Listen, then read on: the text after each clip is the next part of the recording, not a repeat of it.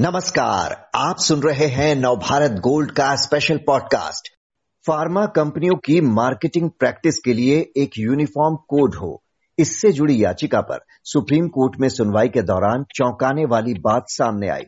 याचिकाकर्ता के वकील ने कोर्ट में कहा कि डोलो 650 बनाने वाली दवा कंपनी ने डॉक्टर्स की फ्रीबीज पर एक हज़ार करोड़ रुपए खर्च किए, ताकि डॉक्टर्स यही दवा प्रिस्क्राइब करें।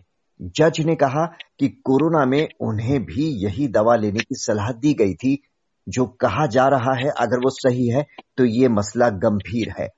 गौरतलब है कि कोरोना काल में ये दवा घर घर में इस्तेमाल हुई और इसकी रिकॉर्ड बिक्री हुई। इस पूरे मामले पर बात करने के लिए आज हमारे साथ हैं मशहूर चिकित्सक डायबिटीज़ एक्सपर्ट डॉक्टर ए के झिंगन। डॉक्टर झिंगन दवा कंपनियों पर ये आरोप नए नहीं है लेकिन अब सुप्रीम कोर्ट में काफ़ी गंभीर आरोप लगाए गए हैं जिस पर जज सुनवाई को तैयार भी हो गए हैं। कैसे देखते हैं आप इस पूरे मामले को? ये जिस तरह का जो मामला सामने आया जैसे कि अब आप कह रहे थे डोलो। हम्म। डोलो एक जो है पैरासिटामोल ड्रग है और इसका जो साथ में मिलता है हिंदुस्तान में और भी जो प्रिपरेशन है वो भी क्रोसिन के नाम से मिलती है। 500 मिलीग्राम और 650 मिलीग्राम सेम ही थी। But hmm. मुझे लगता है ये चीज़ जो इससे पहले मुझे भी नहीं पता था, हम भी इससे अनभिज्ञ थे कि ऐसा कुछ हुआ होगा। क्योंकि ये जब मार्केट में अवेलेबल थी ड्रग और आप जानते हैं कोरोना काल में सबको इसका इस्तेमाल किया गया। मतलब चॉइस थी कि आप चाहे डोलो ले लीजिए, चाहे क्रोसिन ले लीजिए। डोलो इजिली अवेलेबल था, नाम था, पर इसमें कोई ऐसा लगा नहीं मुझे। और देखिए, हम जैसे लोग हैं जो डॉक्टर हैं या जो बहुत सारे डॉक्टर जिनको मैं जानता हूँ मैं सोच नहीं सकता कि उनको किसी ने अप्रोच भी किया होगा कि डोलो दवाई आप लिखें। लेकिन कैसे ये मामला आया और किस स्टेट में और किन जगहों पे ये ऐसा हुआ है वो एक वास्तव में चौंकाने वाली बात है। और अगर ऐसा हुआ है तो ये वास्तविकता में ठीक नहीं है प्रोफेशन के लिए। जी अगर याद करें कोरोना की शुरुआत में तो पैरास्टामोल ही लेने की सलाह दी गई थी। लेकिन याचिकाकर्ता के जो वकील हैं उन्होंने कोर्ट में बताया कि 500 एमजी पैरास्टोमोल के लिए ड्रग प्राइसिंग अथॉरिटी कीमतें तय करती है। लेकिन जैसे ही डोज को बढ़ाकर आप साढ़े छह सौ एमजी कर देते हैं तो ये नियंत्रित कीमत के दायरे से बाहर हो जाती है और इसीलिए 650 एमजी की दवा को उस वक्त बढ़ावा दिया गया। इस आरोप को कैसे देखते हैं आप? मतलब मेरा जो बेसिकली ये था कि जैसे 650 के लिए था तो उसके बाद प्रिस्क्रिप्शन जनरली क्या हुआ है कि पूरा इस दिनों में अगर आप याद रखें ज़्यादातर जो प्रिस्क्रिप्शन था ऑन फ़ोन था टेली जो है बेसिकली वो टेली वो चला था अगर आपको याद होगा तो हम्म। सारे पेशेंट्स के लिए टेली कम्युनिके वो टेली टेली मेडिसिन चल रहा था उसमें हम्म। अगर आपके ध्यान में आया होगा हम्म। तो उसमें पेशेंट से तो कांटेक्ट होता नहीं था पेशेंट्स एक बाकायदा आपसे बात करता था, उसको फ़ीस भी देता था और उसको आप दवाई लिखते थे कि कौन सी दवाई बुखार के लिए। तो उसमें ये, मैं तो सच बता रहा हूँ कि हमारे भी ध्यान में नहीं हुआ होगा कि प्राइस में कोई फ़र्क होगा कि डोलो की, ये तो कभी सोचा भी नहीं कि अगर ये ऐसा पाए क्योंकि ये दवाई ऑलरेडी पहले से ही काफ़ी चल रही थी डोलो की। ये नहीं कि कोरोना, बस हाँ ये आपका कहना बिल्कुल सही है कि कोरोना कॉल के अंदर कोरोना के समय के अंदर जो दो साल रहा है, सारा कंसल्टेशन बंद था। आप पेशेंट टू पेशेंट अप्रोच नहीं थी।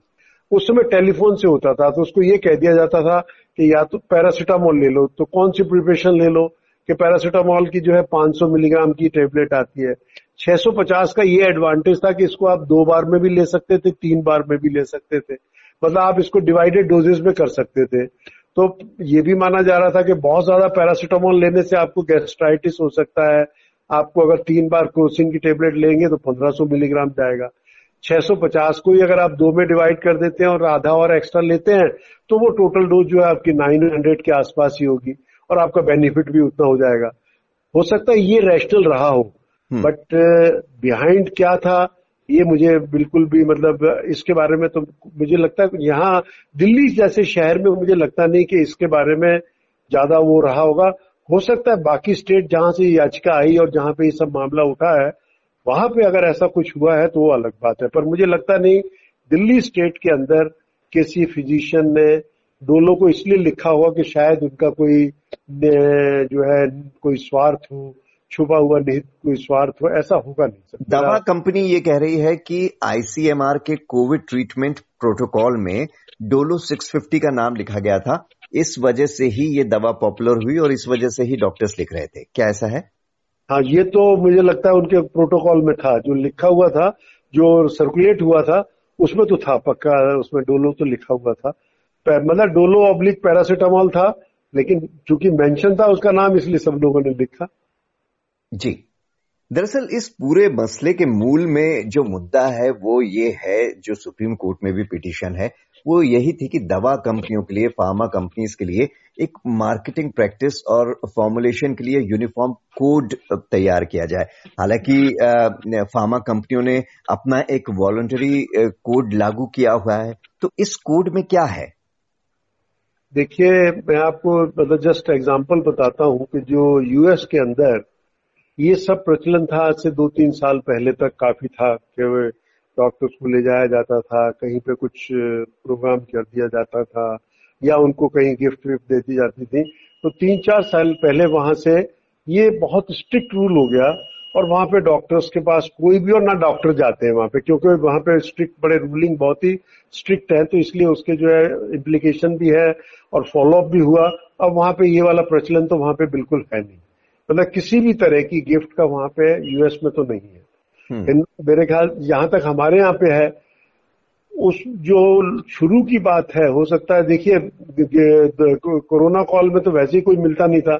इन दो साल में तो कोई मुझे लगता नहीं कि पर्सनल कम्युनिकेशन भी किसी का रहा होगा इसके साथ में जो है मेडिकल रिप्रेजेंटेटिव से।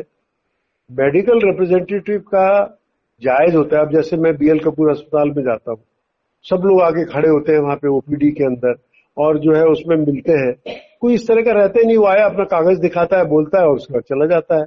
तो 25 20 पंद्रह लोग भी आते हैं, मिलते हैं, अपना दिखा के चले जाते हैं। तो ऐसा कोई अभी तो नहीं मतलब ऐसा कोई चीज़ नहीं है।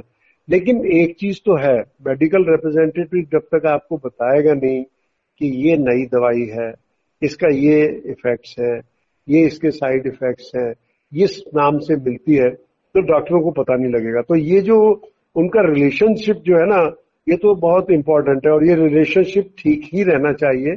बट जहाँ तक सवाल है it should not be a biased relationship based on any sort of a जो भी अगर कुछ है इस तरह का गिफ्ट या उस तरह का होना चाहिए। क्योंकि मुझे लगता नहीं है, कोई डॉक्टर हो सकता है, कहीं पर किसी का कभी रहा होगा बट जनरली डॉक्टर कभी भी दवाई लिखेगा नहीं, जब तक उसको अपील नहीं करेगी। अगर मुझे कोई भी आए, कोई भी कंपनी का आता है तो अगर कहता है कि ये वाली दवाई लिख दो। आप देखिए, अभी मैं आपको सिंपल सा एग्जांपल बताता हूँ कि एक दवाई आई है अभी सिटाग्लिप्टिन के नाम से, जो कि पिछले कई दस सालों से हिंदुस्तान में थी और सिर्फ़ एक या दो कंपनी बनाती थी। लास्ट मंथ में उसका वो खत्म हुआ, जो होगा तो अब उसकी जो है, मेरे ख्याल से चालीस या पचास या साठ कंपनी बना रही है और वो दवाई लिख रही आप बिलीव करिए कि मैंने और मेरे जैसे सभी डॉक्टर होंगे उनकी जो नई प्रिपरेशन को अभी इसलिए नहीं लिखा क्योंकि हमें अपने ऊपर कॉन्फिडेंस नहीं है कि वो दवाई लिखनी चाहिए कि नहीं। क्योंकि जो गोली पहले चालीस रुपए की थी अगर दस रुपए में मिल रही है तो whether it is as effective और नॉट इफ़ेक्टिव तो उसको हम कैसे लिखे उसके ऊपर? तो उनके कहने से फ़र्क नहीं पड़ने वाला। तो मुझे लगता यह है कि डॉक्टर की अपनी कॉन्शियस डॉक्टर का अपना जो जजमेंट है, वो इनके कहने से नहीं बदलेगा। चाहे जो मर्ज़ी ये कर ले, चाहे किसी भी तरह का प्रलोभन दें, जो मर्ज़ी कहें लेकिन होना नहीं चाहिए इससे। मतलब आदमी आपका डिसीज़न जो पेशेंट के लिए है क्योंकि it is a patient first ji. Company शंपनी से तो कोई लेना देना नहीं। कंपनी ने क्या करना है? अल्टीमेटली मेरा जो पेशेंट है मेरे को ही उसने फॉलो अप करना है। और वो आज नहीं पिछले दस सालों से कई सालों से कर रहा है। मुझे तो उसको ठीक रखना है ना। मुझे कंपनी वाले को थोड़ी देखना है कि कंपनी वाला मुझे क्या कर रहा है या नहीं कर रहा। हम्म। लेकिन फार्मा कंपनियों के लिए जो ये कोड की बात होती है सरकार ने ही उन्हें सलाह दी थी जिसके बाद उन्होंने ये वॉलंटरी कोड बनाया। लेकिन इसे कानूनी जामा पहनाने के लिए ड्राफ्ट तैयार भी हो गया पर वो कानून नहीं बन पाया। इसकी क्या वजह है? जैसे पिटीशन में भी ये कहा जा रहा है कि ज़िम्मेदारी दोनों की तय होनी चाहिए देने वाले की भी और लेने वाले की भी। तो ये कानून क्या बन, होना चाहिए या नहीं होना चाहिए? कानून तो जब अगर बाहर की कंट्रीज़ में हो सकता है तो हिंदुस्तान में क्यों नहीं हो सकता? हमारी कंट्री में क्यों नहीं बन सकता? आप बताइए क्यों नहीं होना चाहिए? हम्म। अगर फेयर प्रैक्टिस का जहाँ तक सवाल है तो उसके लिए तो बिल्कुल होना चाहिए और मुझे लगता नहीं कि कोई ऐसी गिफ्ट देखिए ये जो होते हैं पेन है फलाने हैं ढिमकाने इन गिफ्टों से किसी डॉक्टर का क्या ओपिनियन बदलेगा किसी दवाई के लिए? आप बताइए। अनटिल के बहुत कुछ उसमें उनको वो हो रहा हो तो अलग बात है बट जनरली अगर कानून बाहर की जैसे यूएस में यूरोपियन कंट्रीज़ में कानून है हमारे यहाँ भी बन सकता है और बनाना चाहिए। मैं तो कहता हूँ अगर कोई ऐसी चीज़ सामने आई है किसी एक ड्रग को लेके हम्म। और उसके पीछे इतना बड़ा अगर कुछ आ रहा है तो इसका मतलब है कि इस तरह का सख्त कानून तो होना ही चाहिए क्योंकि ये तो पेशेंट के लिए और डॉक्टर के रिलेशनशिप के लिए बहुत ज़रूरी है क्योंकि पेशेंट इज़ ऑलवेज फ़र्स्ट बाकी सब चीज़ें तो बाद में आती हैं। जी अगर सेल्फ रेगुलेशन से बात नहीं बन रही है तो आप कह रहे हैं कि कानून तो बनाना ही चाहिए। सरकार ने लोकसभा में हालाँकि बताया अभी हाल में कि इस कोड को ही फ़िलहाल तो जारी रखा जाए लेकिन अब सुप्रीम कोर्ट में 29 सितंबर को अगली सुनवाई है उसमें सबकी नज़र है कि क्या होता है आगे। बहुत बहुत शुक्रिया डॉक्टर झिंगन आपका हमसे बात करने के लिए।